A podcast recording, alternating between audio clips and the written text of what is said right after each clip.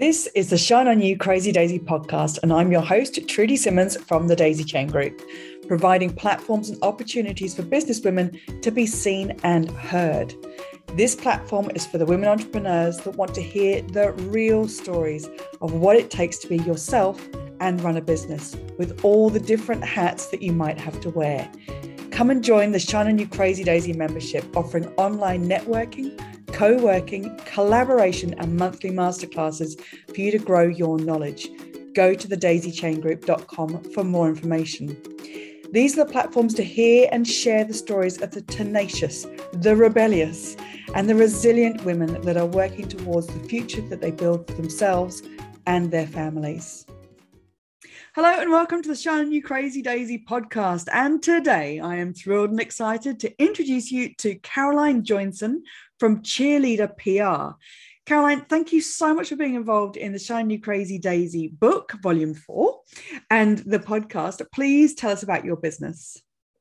Yeah, well, hi Trudy. Thanks so much for having me. Um, my business is Cheerleader PR, as you say, which is all about helping passionate based business owners to promote themselves through media coverage and public relations so that they can get more confidence, more clarity, and really just share the message with the world. Because if you don't tell anyone what you do and how great it is and what you're up to, how are they going to know?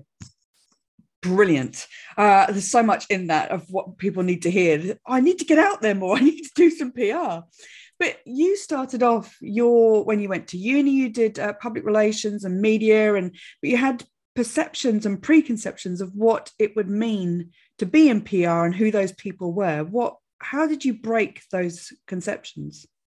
Yeah, I mean, I suppose actually when I first went to university, I did I did business studies, and PR would have been like one of the modules on the course, but I wouldn't have known what it was when I applied for university. But when I actually got there, there was um, actually a PR degree that was running alongside our one, and it was just that whole thing of like everyone on our course was I don't know, it wasn't that we were a certain way, but it was just that the PR course, a lot of the undergraduates were female, uh, really confident.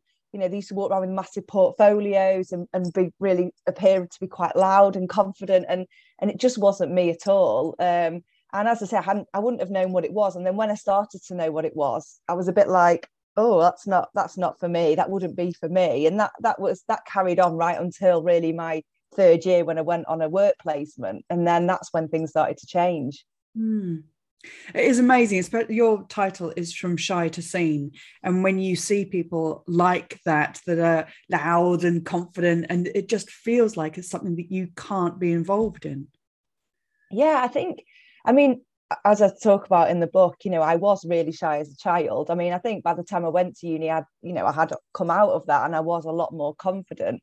But I think still deep down, I had this perception of like, well, nice girls don't show off, or you know, mm. it's not not the done thing to blow your own trumpet and oh, you know, who are you to kind of love yourself and and and I think, you know, actually those preconceptions probably followed me through even when I was in PR, in that I was doing PR for other people. I never thought anything of them for promoting their businesses or what they were doing, but it was never something I really thought about because, as I say, I think definitely Brits, you know, we're brought up to be quite modest. You don't show off, or it's not even showing off, is it? You're not perceived to show off you know so it's just a bit alien to to us i think and it definitely was to me and that was all wrapped up i think in this whole thing about this pr and the, these pr girls really that i mean that's kind of a stereotype in the media anyway actually um and and probably still goes on but it's just yeah that wasn't wasn't for me. That wasn't what i was about and as i say it's been a, a bit of a theme.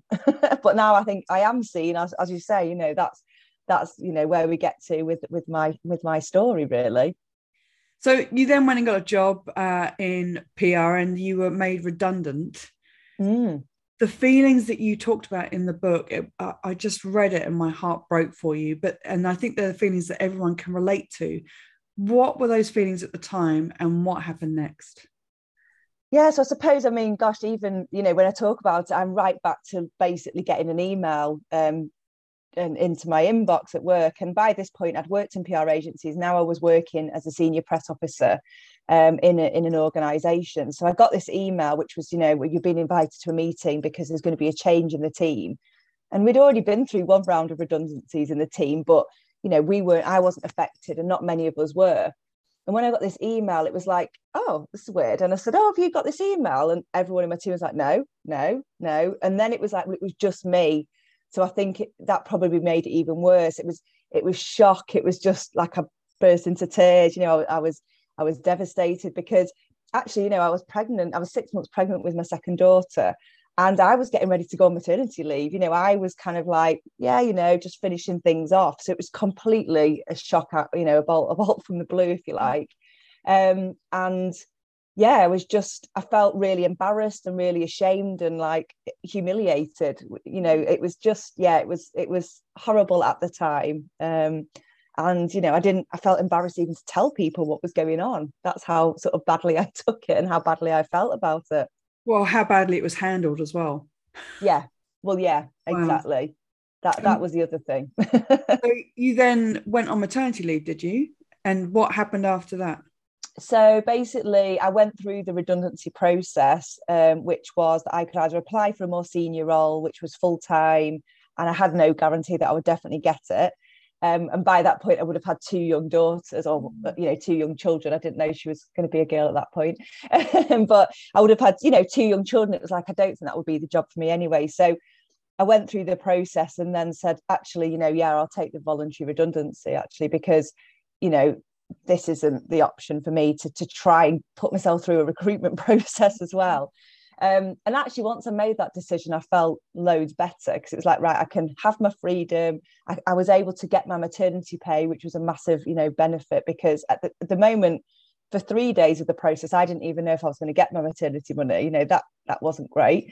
Um, but once I knew I was going, so I went off um, with my pay, did my maternity leave, and actually, I'd spoken to a friend who was freelancing before I went, and she was like, "Yeah, everything I said, like, oh, well, I, I won't want to do it full time." She's like, "That's fine," and I'm not sure about this. She's like, "That's fine." She was like, really encouraged me just to do it anyway.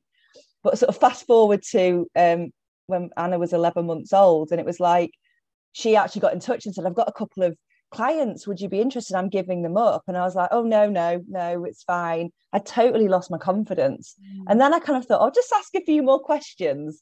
And when she told me, you know, what was involved and like the, the, the, fees that were involved and the opportunity, I was like, do you know what? I've literally got nothing to lose. Mm. I've got to look for a job anyway. And that's how my freelancing career started and my self employment career. yeah, uh, there was a line that you put in the book, which was having nothing to lose gave you an opportunity. And yeah. that really hit me because if if we could all approach each day each thing that we try and launch each each thing that we have so much fear behind, we've got nothing to lose, and there is mm. an opportunity.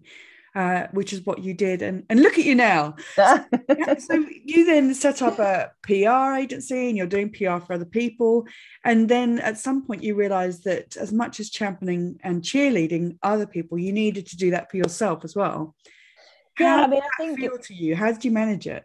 Yeah, I think it was that really I I kind of was like, where do I go with this? I can just carry on doing people's PR for them. And, you know, it's obviously limited by my time and and how that can work. And around that time I started seeing sort of the online business world kind of exploding and sort of, you know, teaching people skills and things like that. And it was a bit like, I think this could work for me, you know. And so I, I kind of went down that route and and I suppose in order to do that, well, no one knew who I was. I mean, I had no website when I was freelance. I had LinkedIn and that was it. And I was fully booked with work. But obviously, to change it, I had to change my approach. It was a bit like, well, I'm going to have to put myself out there and be seen in order for people to know I'm there and then for them to think, oh, you know, I'd like to work with her. Um, so I had to basically start doing my own PR, which I'd never done before. You know, I'd done it for everyone else. I just I love it when we have those realizations of oh I need to do this for myself. In all of our business we start thinking oh that's a really good idea. Absolutely. Yeah it's a bit like oh you know I mean I think there's an element of doing your PR when you you know apply for a job or you know you, you have your I guess your appraisals and things like that where you have to present and kind of convince why you've done a good job and what you've achieved. But that's like within the walls of your you know organization. Whereas you know going out there with in building like a personal brand essentially then it's going out publicly and that was mm. something that i'd not really I'd never done before. I'd, but I'd seen, you know, I'd, I'd seen other people doing it. I knew obviously the principles, but for me, it was like, right, I'm going to have to actually do, if I want this to work, I'm going to have to put myself out there. So, in all of that, what if there's one lesson that you've learned that you want other entrepreneurs to know? What would it be?